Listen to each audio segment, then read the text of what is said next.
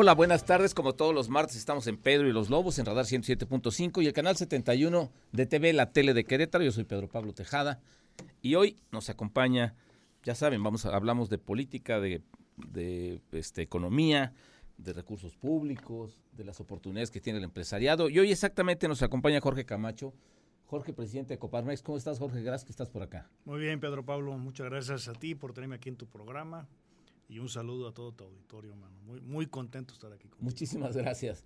Este, oye, Jorge, pues la empresa, bueno, sobre todo Coparmex, me parece que Coparmex ha sido, eh, recuerdo este expresidente nacional que tuvieron Jorge de Hoyos, Jorge... El, el, Gustavo de Hoyos. Gustavo de Hoyos.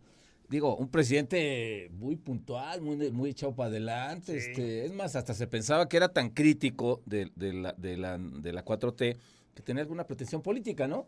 Entonces, Coparmex, no solamente con Gustavo, el expresidente, con, con, personalidades como Maquio Cloutier, ¿cuántos presidentes nacionales de Coparmex tan críticos, están tratando de contrastar con las políticas públicas de un gobierno que regularmente este, tiene áreas de oportunidad?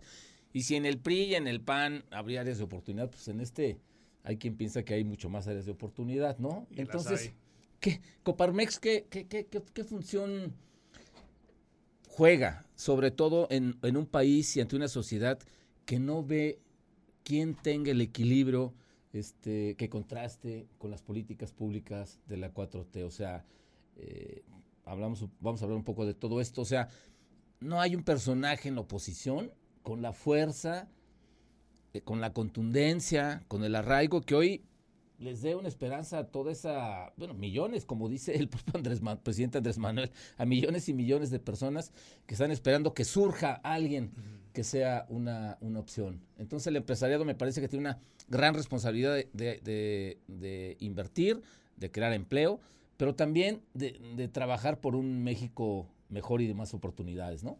Sí, fíjate que Coparmex desde que nace en 1921, uh -huh. surge como la voz del empresariado y de los colaboradores para generar bien común. Nace en el 21, en la época de Ruiz Cortines, uh -huh. cuando se empieza a formular lo que hoy es la Ley Federal del Trabajo. Bueno, y en el priismo más este, fuerte. Y, y, y muy de izquierda. Ajá. Muy de izquierda. Y entonces surge como un sindicato patronal, uh -huh. esa es la figura legal, para defender pues, los intereses de, de, de, los, de los empresarios, de los colaboradores, y así ha sido desde entonces. Cuando hay objetivos comunes y los compartimos, nos sumamos uh -huh. y somos un gran aliado. Cuando no, somos una oposición, pero siempre con propuesta. No nos oponemos por, por decir, bueno, pues no me gusta, sí, no me gusta, uh -huh. pero aquí hay una propuesta. Por ejemplo, durante la pandemia, no estábamos de acuerdo y seguimos sin estar de acuerdo con los programas del gobierno federal en, en, términos de recuperación económica que en realidad pues, no ha existido. Le presentamos 64 propuestas al gobierno federal. Coparmex. Coparmex. Uh -huh. Le dijimos, a ver, lo que tú propones que eran 25 mil pesos a las microempresas, uh -huh. eh, incrementar el, los programas sociales. Decíamos, no pensamos que ese sea el camino. Aquí hay 64 diferentes propuestas con las que pensamos que se puede reactivar la, economía, ¿no? Y todas era, eran favoreciendo a las pequeñas empresas, no a las grandes. Fíjate. Sí, que es donde están los, los la, la, mayor cantidad de empleos. Es, ¿no? Ahí está el más del 50% del PIB, 70% del PIB, 85% de los, de los empleos. Está ahí. 8 de cada 10 están ahí. 8 de cada 10. De hecho, una que recuerdo era el, se, llama, se llama el salario solidario. Uh -huh. No le des el dinero a las empresas. Dale el dinero directamente a los trabajadores a través del Seguro Social, que ellos reciban ese dinero y de alguna manera pues estás ayudando a la empresa con, con liquidez. Pero no le des a la empresa porque luego dicen, bueno, pues es que la empresa se va a quedar con el dinero. No, no, no. Dáselo al, al, al colaborador, ¿no? Esa fue, fue, una de las propuestas y, y, hubo otras más. Actualmente, nuestro presidente Pepe Medina está en conversaciones con Tatiana Cloutier uh -huh. con lo mismo, Pedro. A ver, esta es propuestas para reactivar la economía para la pequeña y la mediana empresa. Ya vimos el presupuesto, ¿no? Para el 23 que mandó el Ejecutivo. No va a haber este, incentivos para la recuperación económica, todo el dinero se va a gasto social y se va a los, a, los eh, obras estas de infraestructura insignia, ¿no? Tren Maya, eh, Dos Bocas, Transísmico, lo que resta del aeropuerto, un presupuesto pues para mantenerlo porque tiene unas pérdidas este, muy cuantiosas. Eh, y entonces, bueno, pues esa, es, la, labor de Coparmex, ¿no?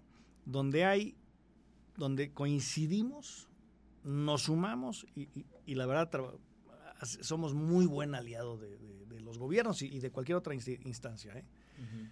Pero cuando no, pues sí podemos ser una piedra en el zapato y estamos, insiste, insiste, insiste, este, por ejemplo, en la, en la reforma a la ley eléctrica, eh, hicimos foros, eh, hacemos lobbying con, con, el Congreso, con el Senado, de manera nacional, de manera local. Localmente también hacemos exactamente lo mismo, vamos con diputados, con senadores, eh, a, mostrar nuestra propuesta y, y, por ejemplo, en el caso también del, INE, ¿no? cuando se quería, este, bueno, perdón, en el caso de la, de la ley, eh, pues estábamos súper pendientes de cómo iban a votar los, los diputados. Y, había un marcaje personal de Coparmex a, todos los diputados, senadores, de cómo iban a votar con respecto a, la iniciativa, ¿no? Entonces, pues ese, es mucho lo que, lo que hacemos en Coparmex. Y por otro lado, ese es, digamos, en términos de, de representación de los intereses de, las empresas buscando siempre que eh, pues a través de las mismas se generen una, mayores niveles de bienestar. Y por otro lado, hacemos programas para las empresas, capacitaciones, eh, webinars, talleres, algunos los hacemos de manera individual, otros los hacemos en, comunidad con, gobiernos estatales, con municipios, donde otra vez estamos buscando lo mismo, estamos buscando impulsar el, desarrollo de las empresas, el gobierno del Estado está también haciendo lo mismo, bueno, pues vamos a juntarnos, sumamos fuerzas y lanzamos programas, ¿no? Oye, ¿y qué, futuro? Digo, me parece que, que, los empresarios tienen una gran responsabilidad, como decíamos al principio, no solamente crear empleos y crear empleados dignos también, ¿no? Este, hablabas tú de las políticas públicas de la 4T. ¿Qué futuro le ves este, al país en, medio de, de, estas políticas públicas. Por ejemplo, me parece que el gobierno se gasta 700 mil millones de pesos al año en esto, en, dar dinero en, estos programas, ¿no? O sea, ¿qué, futuro le ves a esas políticas públicas? Mira, yo creo que eh, la, teoría atrás de ellas es, eh, bueno, das dinero, eso genera liquidez en las personas y consumen y hay una reactivación. Pero ese dinero es finito. Si ese dinero, y está bien que a las personas que están en condición de pobreza se les ayude,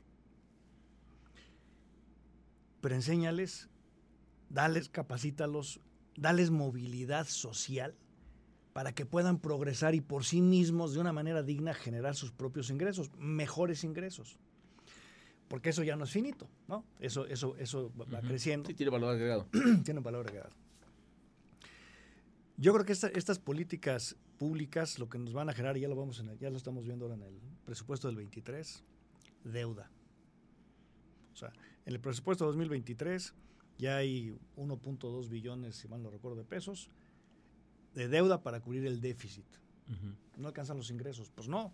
O sea, ¿quién, quién genera ¿Quién genera los impuestos? Las empresas. Y si a las empresas las tienes ahorcadas y bueno, pues vaya a su suerte, pues los impuestos van a, también a su suerte. Entonces, no hay más impuestos para el gobierno federal. Sigue con los programas sociales, sigue invirtiendo de manera eh, pues muy por arriba de los presupuestos iniciales en el tren Maya, en dos bocas, eh, eh, ya se fueron al doble, ¿no? Sí, sí, sí, sí. Y, este, entonces. las cantidades estratosféricas, pues dices 10 mil millones de dólares, no, no, va a costar 20 mil millones de dólares. Dices, qué, facilidad para decirlo, ¿no?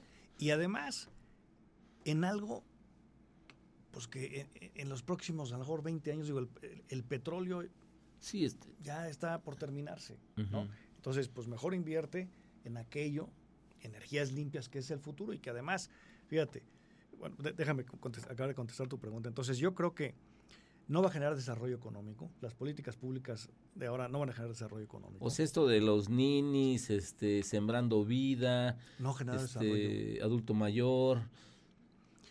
No te da movilidad social, Pedro. le das... ¿A qué te refieres con movilidad social para que la gente le quede claro? Una persona que, nace, por ejemplo, en condiciones de pobreza, en este país, para que salga de ese, de ese, de ese eh, estrato es bien difícil. Es bien difícil que salga de la pobreza. Entonces, que socialmente se pueda mover. Sí, que camine hacia, que camine hacia, la mejoría. Hacia la mejoría. Es muy difícil. Porque no la educación, pues no, a lo mejor las condiciones económicas, condiciones desde luego, geográficas tal vez, las este, geográficas, culturales. transporte, ¿no? El que pueda, oye, pues es que aquí en, en, esta comunidad, pues llega hasta la secundaria y el bachillerato está a una hora de distancia. Bueno, pues ya es una limitante. La educación no es muy buena tampoco. Eh, condiciones laborales, bueno, pues en esa región no hay, no hay infraestructura, no hay condiciones para que se ponga una empresa. Entonces, pues no le pueden generar empleo. Entonces, el gobierno tiene que generar esas condiciones para que digan, oye, en esa comunidad, en ese municipio, vamos a generar infraestructura, vías de comunicación, eh, electricidad, agua, en fin, lo básico, para que se pongan este, empresas y puedan dar empleo a la comunidad. para que hay oportunidad. Que hay oportunidad. Entonces, ahí es donde tiene que dedicarse el dinero. Y entonces sí le puedes dar oportunidad de empleo a, las personas. Ayúdales en el Inter, sí, es una combinación. Pero no nada más te quedes en, ayudas y, y le doy más dinero y le doy más dinero. no, hay dinero que alcance. claro, pero no se trata o sí, este, Jorge, no se trata de, no ayudar si existe la posibilidad de, ayudar a, ese, a, esa gente, ¿no? Pero se trata de, ayudar más, más esta alternativa de progreso y de movilidad social que tú dices, ¿no? Sí. Dale el pescado, muy bien. Pero enséñale a pescar también. Porque si no, pues le das el pescado, el pescado, el pescado, y nunca le va, nunca vas a pasar de darle el mismo, el mismo cantidad, ¿no? Eh, y son cantidades pues que no las van a sacar de donde están.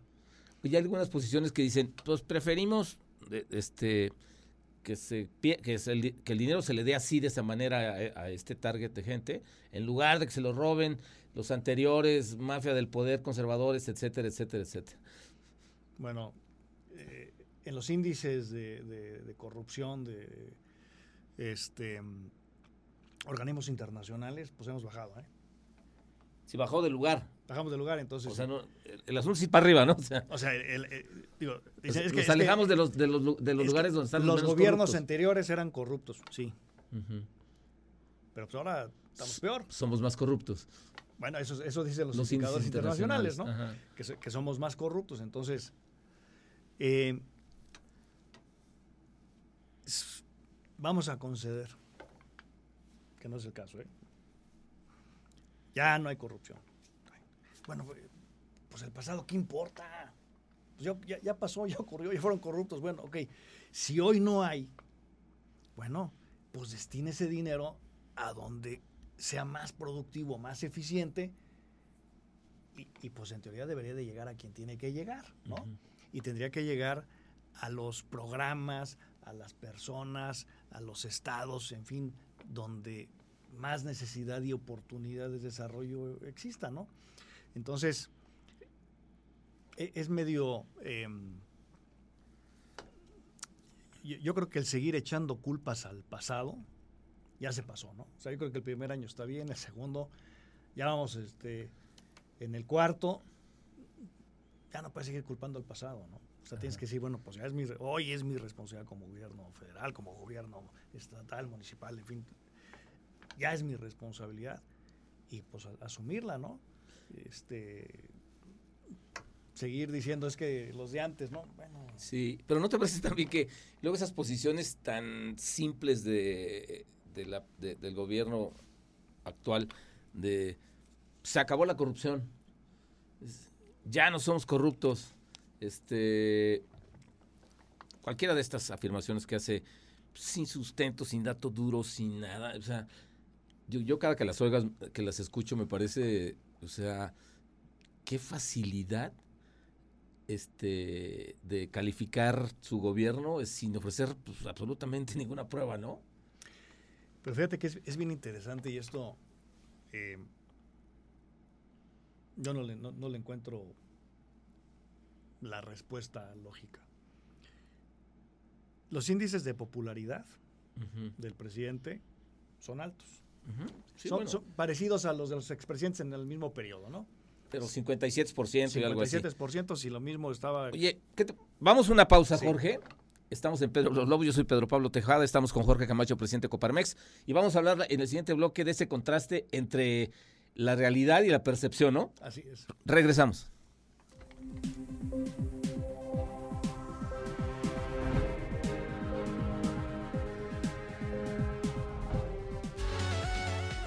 Lo que se dice, cómo se dice y quién lo dice. Pedro y los Lobos. Continuamos por Radar 107.5 FM y Radar TV, Canal 71, la tele de Querétaro, en transmisión simultánea. En transmisión simultánea, radio. Radar 107.5 FM y Radar TV, Canal 71, la tele de Querétaro. Continuamos.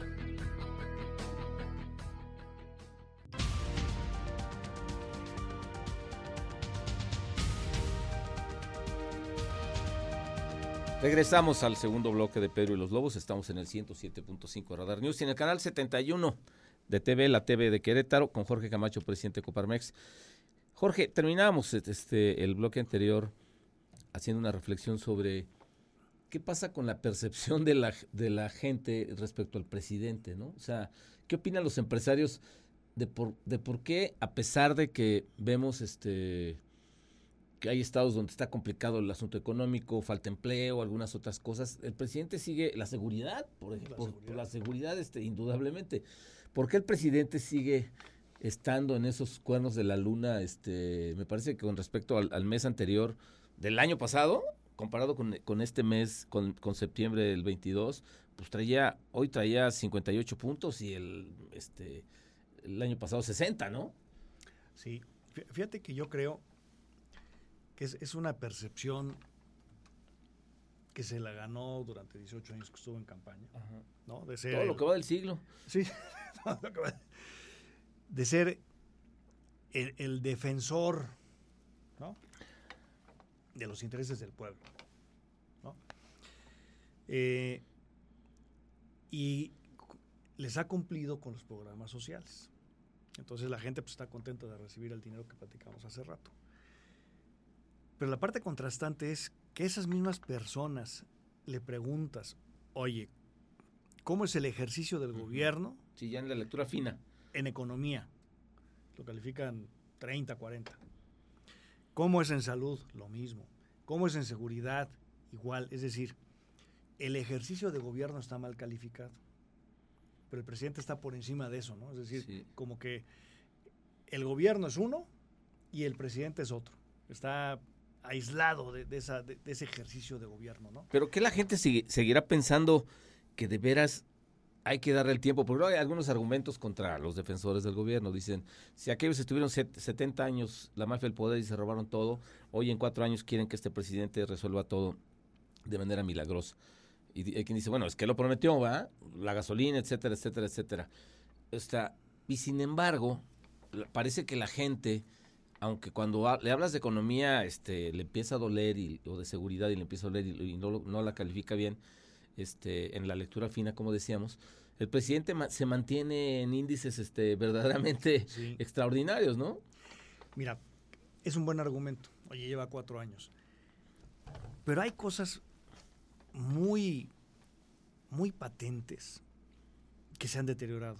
Mencionaba la seguridad el número de, homicidios supera en el doble de los sexenios anteriores en el mismo periodo.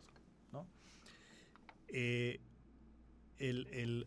la delincuencia organizada en ciertos estados de la República, bueno, pues en nuestro estado vecino en Guanajuato, es, terrible, eso, eso no estaba así el país. En salud, recibe eh, el, presidente un, sector de salud donde 12 millones de mexicanos no tenían el servicio público. Hoy son 30. O sea, ha empeorado de una manera dramática, ¿no? Eh, el desarrollo económico. Bueno, pues estamos, eh, a lo mejor cerramos con el 1.7 de crecimiento y para el año que entra del 1.5, bueno, pues seguimos sin recuperarnos de lo, del, del el, crecimiento del, del, Producto Interno Bruto que teníamos antes de la pandemia, ¿no? O sea, seguimos todavía en, en, deuda. Con los empleos seguimos en deuda. Sí ya recuperamos los empleos que se perdieron durante la pandemia. Sin embargo, tenían que haberse generado por eh, el, ingreso de nuevas personas a la población económicamente activa 300 mil empleos por año que nos han generado. Entonces traemos un, déficit de más de un millón de empleos en el país que se tenían que haber generado si no hubiera habido la pandemia. Entonces traemos esa, deuda. Entonces hay, hay una serie de, de elementos que dices, si se hubieran mantenido, por ejemplo, la seguridad, salud, economía, es, desarrollo económico, educación, pues le das el beneficio de la duda, dices, bueno, pues mira, no ha empeorado, se ha mantenido y está ayudando, bueno, pues es un resultado aceptable, pero dices, pues, pues no. Eh, en educación, por ejemplo, fíjate, no hay un programa nacional para recuperar el rezago educativo. Pero no te preocupes, la nueva secretaria que la nueva secretaria lo va tiene todo el bagaje para, resolverlo. Ya viste que no pudo no pudo contestar este cómo, cuál, cuál es este la nueva política de matemáticas en segundo grado o, cuál, cuál, va a ser la técnica de, las, de la enseñanza de las matemáticas. Y dijo, esa pregunta no la puedo contestar.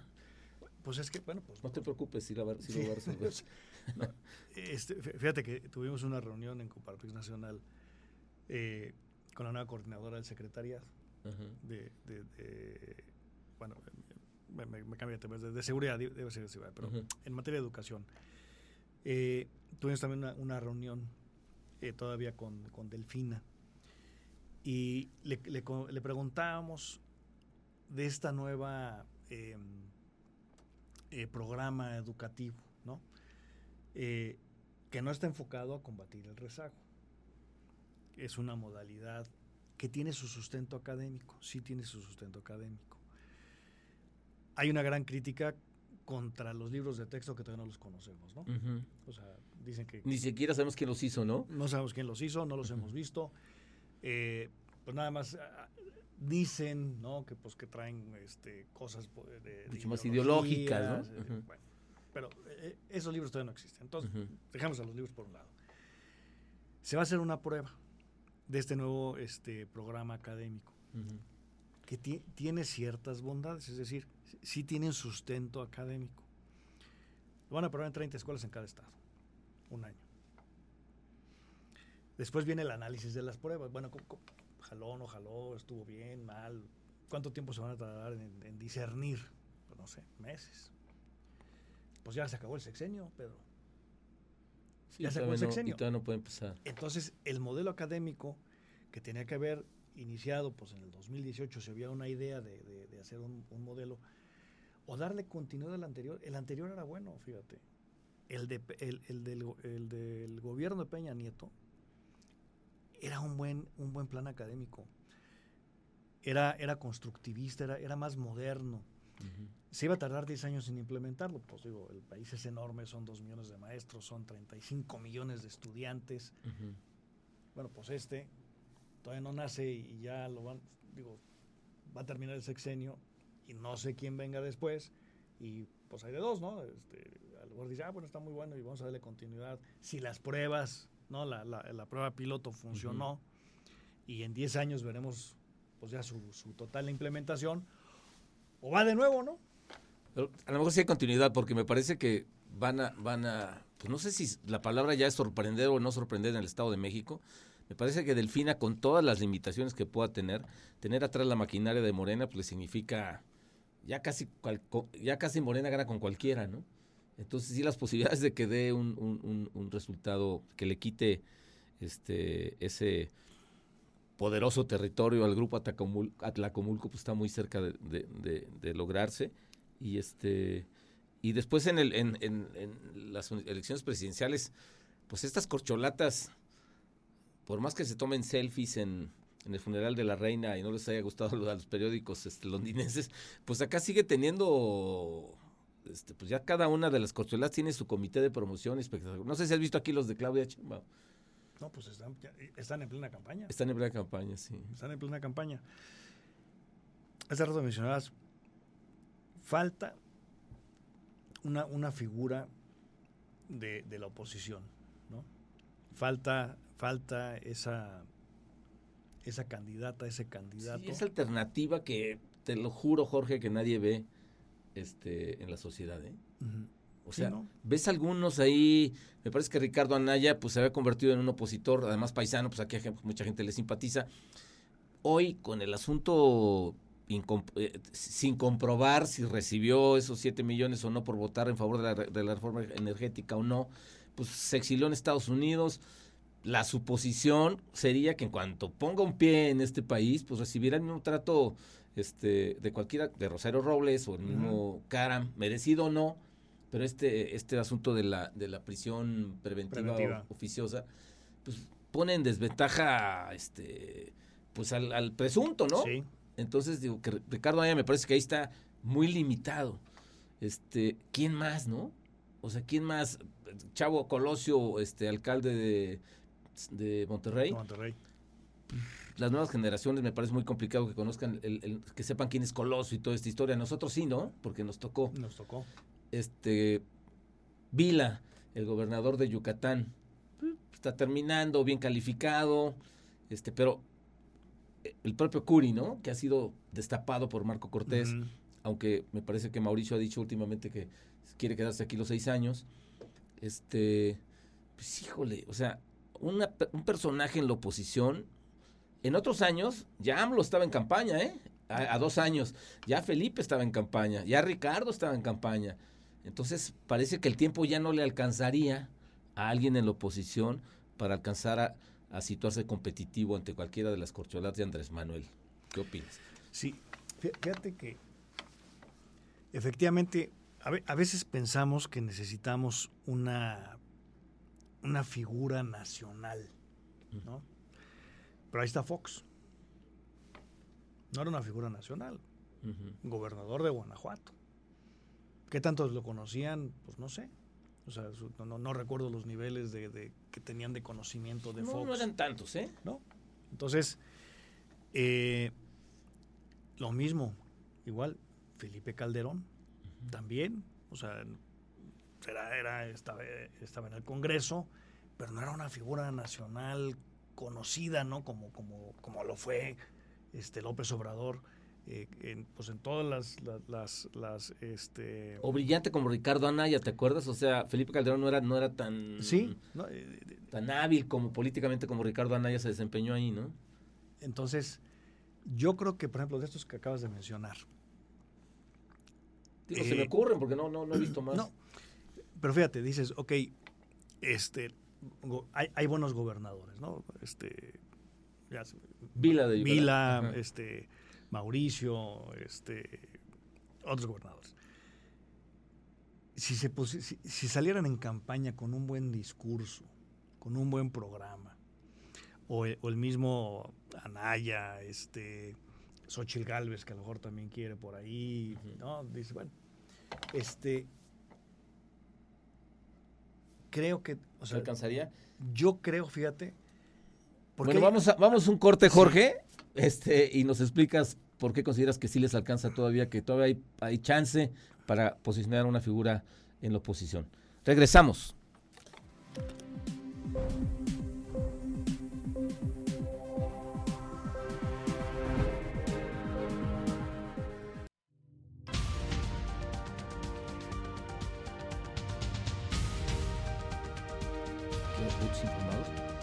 Regresamos a Pedro Los Lobos, estamos con Jorge Camacho, presidente de Coparmex, capítulo Querétaro. estamos hablando de, estamos reflexionando sobre la política, el presidente, la responsabilidad de los, de los empresarios. Y yo le, decía que hay una parte de la ciudadanía y, y, los especialistas que dicen que ya no le alcanza ningún opositor para, para ser competitivo frente a la 4T.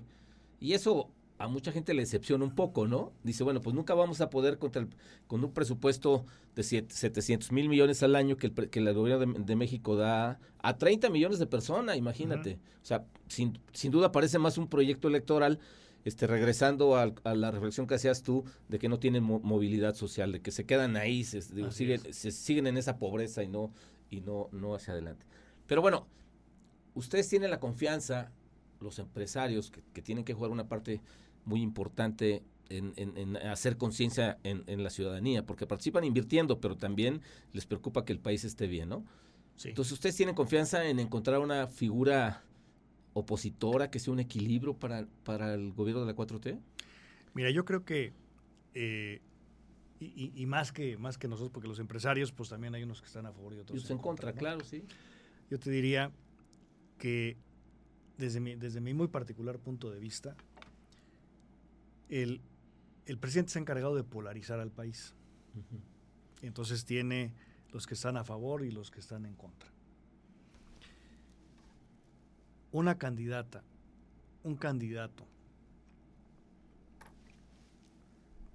bueno, tiene que ser muy bueno, muy bueno, pudiera aglutinar a aquellos que están en contra. ¿Y lo ves más ciudadano que político? Yo creo que puede ser un ciudadano político. Eh, no sé si un ciudadano sin estar en la política pudiera, no lo sé, porque digo, la política es un arte, ¿no? Entonces, la verdad, pues necesita saber. Sí, hay que estar en los organismos intermedios, este, participando en, Pero fíjate, pero ha habido ejercicios, si mal no recuerdo, fue en Jalisco, que en estas elecciones últimas, creo que sí fue ahí, varios diputados federales fueron ciudadanos, sin experiencia política. Entonces, pudiera darse el caso, ¿no? Pudiera darse el caso. Este, de alguien que sea, la verdad, muy buen candidato, muy buena candidata, que sepa leer ese, a ese otro, otro segmento de la población que no le gusta lo que está sucediendo, pudiera aglutinarlo y eventualmente ganar las elecciones. Platicábamos de Fox, por ejemplo, ¿no? Sí, que era... Pues era gobernador de Guanajuato, no tenía un conocimiento público nacional eh, y finalmente ganó. Felipe Calderón igual, tampoco era conocido a nivel nacional como, como fue López Obrador o como fueron los presidentes anteriores, ¿no? Todos los presidentes anteriores que emanaban del mismo partido, del mismo, del mismo PRI, eran secretarios, normalmente eran secretarios de Estado, pues eran altamente conocidos, ¿no? Entonces, independientemente de que las elecciones fueran este, limpias o no, como fuera, sí eran figuras públicas. Pero, pero ha habido ejercicios de, de, presidentes que, que, pues no eran tan conocidos, supieron leer a la población y realmente este, hicieron una buena campaña y bueno, pues ganaron, ¿no? Entonces, yo creo que pudiera ser el caso de, que uno, un, candidato o candidata opositor pudiera aglutinar a ese porcentaje eh, que, no está contento con lo que está ocurriendo. Porque estás de acuerdo que hay muchos millones, digo, el padrón este, del INE me parece que son de 80 millones de credencializados mayores de 18 años que pueden votar, obviamente mayores de 18 años. Y en esta elección votaron este bueno, 30 millones en la federal por, por Andrés Manuel y después en la siguiente intermedia Morena bajó a 15 millones. Este, o sea, el margen para tomar una decisión diferente o para que, el, para que la ciudadanía determine que otro, eh, otra corriente, otro líder lo, lo, gobierne, pues sí hay muchas áreas de, oportunidad, ¿no? Porque sí quedan muchos votos ahí que no se ejercen. Sí, y, ahí eh, tiene mucho que ver el, abstencionismo. Eh, sesenta y tantos por ciento de la población vota en las intermedias, fue el 50 y un poquito más del 50, si mal no recuerdo. Eh, entonces, en realidad, gana eh, no con, el, no con la mitad de los votos, ¿no? Gana con la mitad de la mitad de los votos, ¿no? Entonces, en realidad es un porcentaje de la población menor el que, el que decide las elecciones. Sí, porque Andrés Manuel sí puede ser el presidente históricamente más votado, pero a la hora de hacer las cuentas completas, pues realmente este, muy pocos votaron por él, ¿no? Sí, o sea, dices, bueno, fue la mitad, la mitad de los que votaron, sí. pero dejaron de votar un 40%. Sí. Entonces la mitad de la mitad, como decías. La mitad de la mitad. Entonces, oye, pues, ¿cuántos, qué porcentaje lo eligió? Pues no sé, el 20%, ¿no? sí. Veintitantos por ciento. Eh, y la otra parte que es, que es fundamental, mira, estos 30 millones votaron por, por López Obrador. Muy bien. No estás contento con el ejercicio de gobierno, porque así lo muestran las encuestas. Entonces exige, exige. Qué bueno que sea tu candidato, está muy bien. Y si, y si repite otro este, de la misma corriente, está bien. Pero que el que votó y el que no votó por esa, por esa persona le exija resultados. Y eso no hacemos, Pedro. Nos quejamos en el café. Nos, nos quejamos en, la cena familiar, ¿no? En, la reunión de amigos. Pero no pasamos de ahí. La participación ciudadana es fundamental. Decir, ok, yo voté por ti. Está bien, eh, vota por quien quieras. Vota por quien quieras. Pero eso que te está prometiendo y que te está prometiendo mejorar la salud, mejorar la seguridad, mejorar la educación, mejorar la economía, y ves que no lo está haciendo, no importa qué partido, exige como ciudadano que te cumplan, que nos cumplan. Ahí está el gran asunto. Hay que exigir. Bueno, estamos con Jorge Camacho, presidente de Coparmex. Yo soy Pedro Pablo Tejada, estamos en Pedro y los Lobos. Vamos al último, vamos al corte y al último tramo del programa. Muchas gracias, regresamos.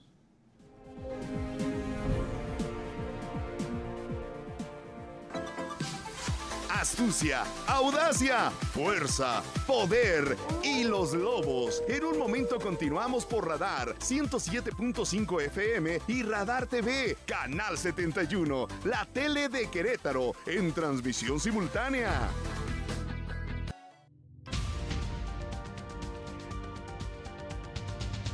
Regresamos a la última parte de Pedro y los Lobos. Estamos con Jorge Camacho, presidente de Coparmex, y hemos dado una buena reflexión sobre, sobre este país, sus políticas públicas, la poca participación de las gentes. Y antes de preguntarte rápidamente, Querétaro, que estamos en el último bloque, me gustaría que me diera las, las cifras que diste en el, en el fuera, de, fuera del aire, de qué tanta, o sea, qué, qué, dramática participación tenemos en México contra la participación ciudadana que hay en otros países, para que la gente haga esta reflexión. Decíamos de que los, los, mexicanos no exigimos de una manera ordenada y organizada. En Alemania, el 70% de la población participa públicamente en algún tipo de organismo de organización, desde el colono, eh, de la escuela, este, en el municipio, en su y de, y de todos los de todos los temas que quieras. Y entonces es una sociedad tan participativa que le exige mucho al gobierno pero además se suma en las iniciativas, o sea, pone, se pone a trabajar. Y Alemania, bueno, pues dos guerras mundiales que ha acabado destrozado, bueno, pues sigue siendo una potencia, se levanta en unos años y sigue siendo una potencia mundial. Estados Unidos el 50% de la población participa. En México, el 3, Pedro. El 3%. El 3%. O sea, 3 de cada 100 ciudadanos. 3 de cada 100 participamos de manera activa en alguna organización. Sí, es un dato patético, ¿no? Yo participo en varias. Pues te Pero encuentras en varios con los mismos. Me da risa porque llega, pues, y, llego y, son los mismos, este, las mismas personas que, nos gusta participar, que nos gusta sumar.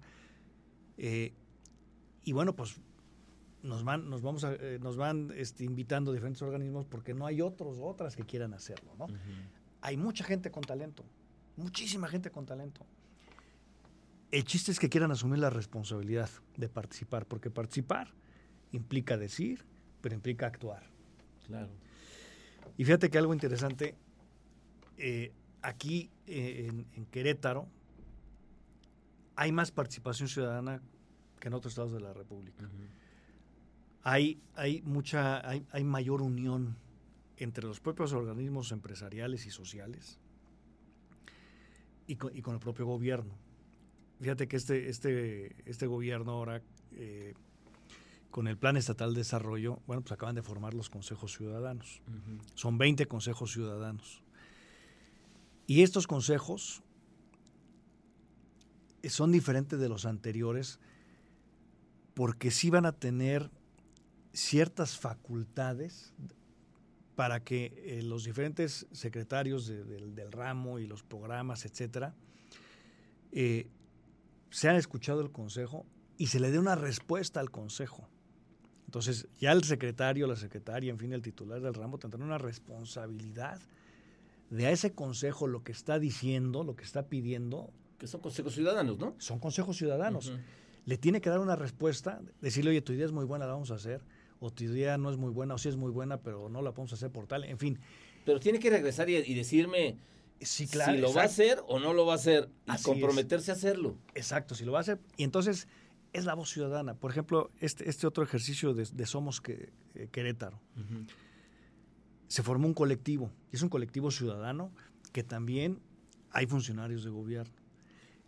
Y ese colectivo, pues es el que también vierte ideas para eh, mejorar los valores, en fin, esta, esta, esta, eh, esta iniciativa que sí fue del gobierno estatal, pero está involucrando a los ciudadanos. Nosotros traemos otra iniciativa también y es de un, de un colectivo también igual de, de, eh, de, gobernanza que llamamos en Querétaro Circular y estamos definiendo igual una serie de representantes de la sociedad civil junto con gobierno las políticas públicas en materia de economía circular para el Estado. Ah, sí, sí. Entonces, se está abriendo este gobierno a la voz ciudadana, a la opinión ciudadana, al trabajo ciudadano. Entonces, creo que debemos de aprovechar todos aquellos, las puertas están abiertas para los consejos ciudadanos. Los espacios para participar. Aprovechemos esos espacios, ¿no? Oye, yo tengo algo que decir, yo tengo algo que aportar, éntrale. La oportunidad está ahí. Bueno. Éntrale. Jorge, pues me, este, me parece que hay una gran reflexión al término de este programa. Ese, ese 3% que, de cada 100 mexicanos que participamos en, en algún consejo ciudadano es verdaderamente patético. Creo que la gran lección es participemos, y dejémonos de, quejarnos menos solamente los cafés, ¿no? Así es. Vamos a chambearle. Muchas gracias, Jorge, que estuviste con nosotros. Pero Pablo, gracias a ti, mano. Muchas gracias por la invitación y, pues a tu auditorio por escuchar. Muchas gracias. Yo soy Pedro Pablo Tejada y a nombre del staff de producción me despido, le doy las gracias. Nos vemos el próximo martes en Pedro y los Lobos en el 107.5 y en el canal 71 de TV, la tele de Querétaro. Hasta luego.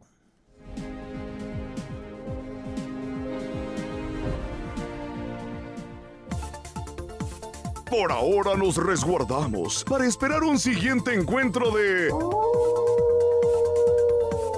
Pedro y los Lobos. Toda la astucia y colmillo será nuevamente la base de nuestra siguiente transmisión por Radar 107.5 FM y Radar TV, Canal 71, la tele de Querétaro.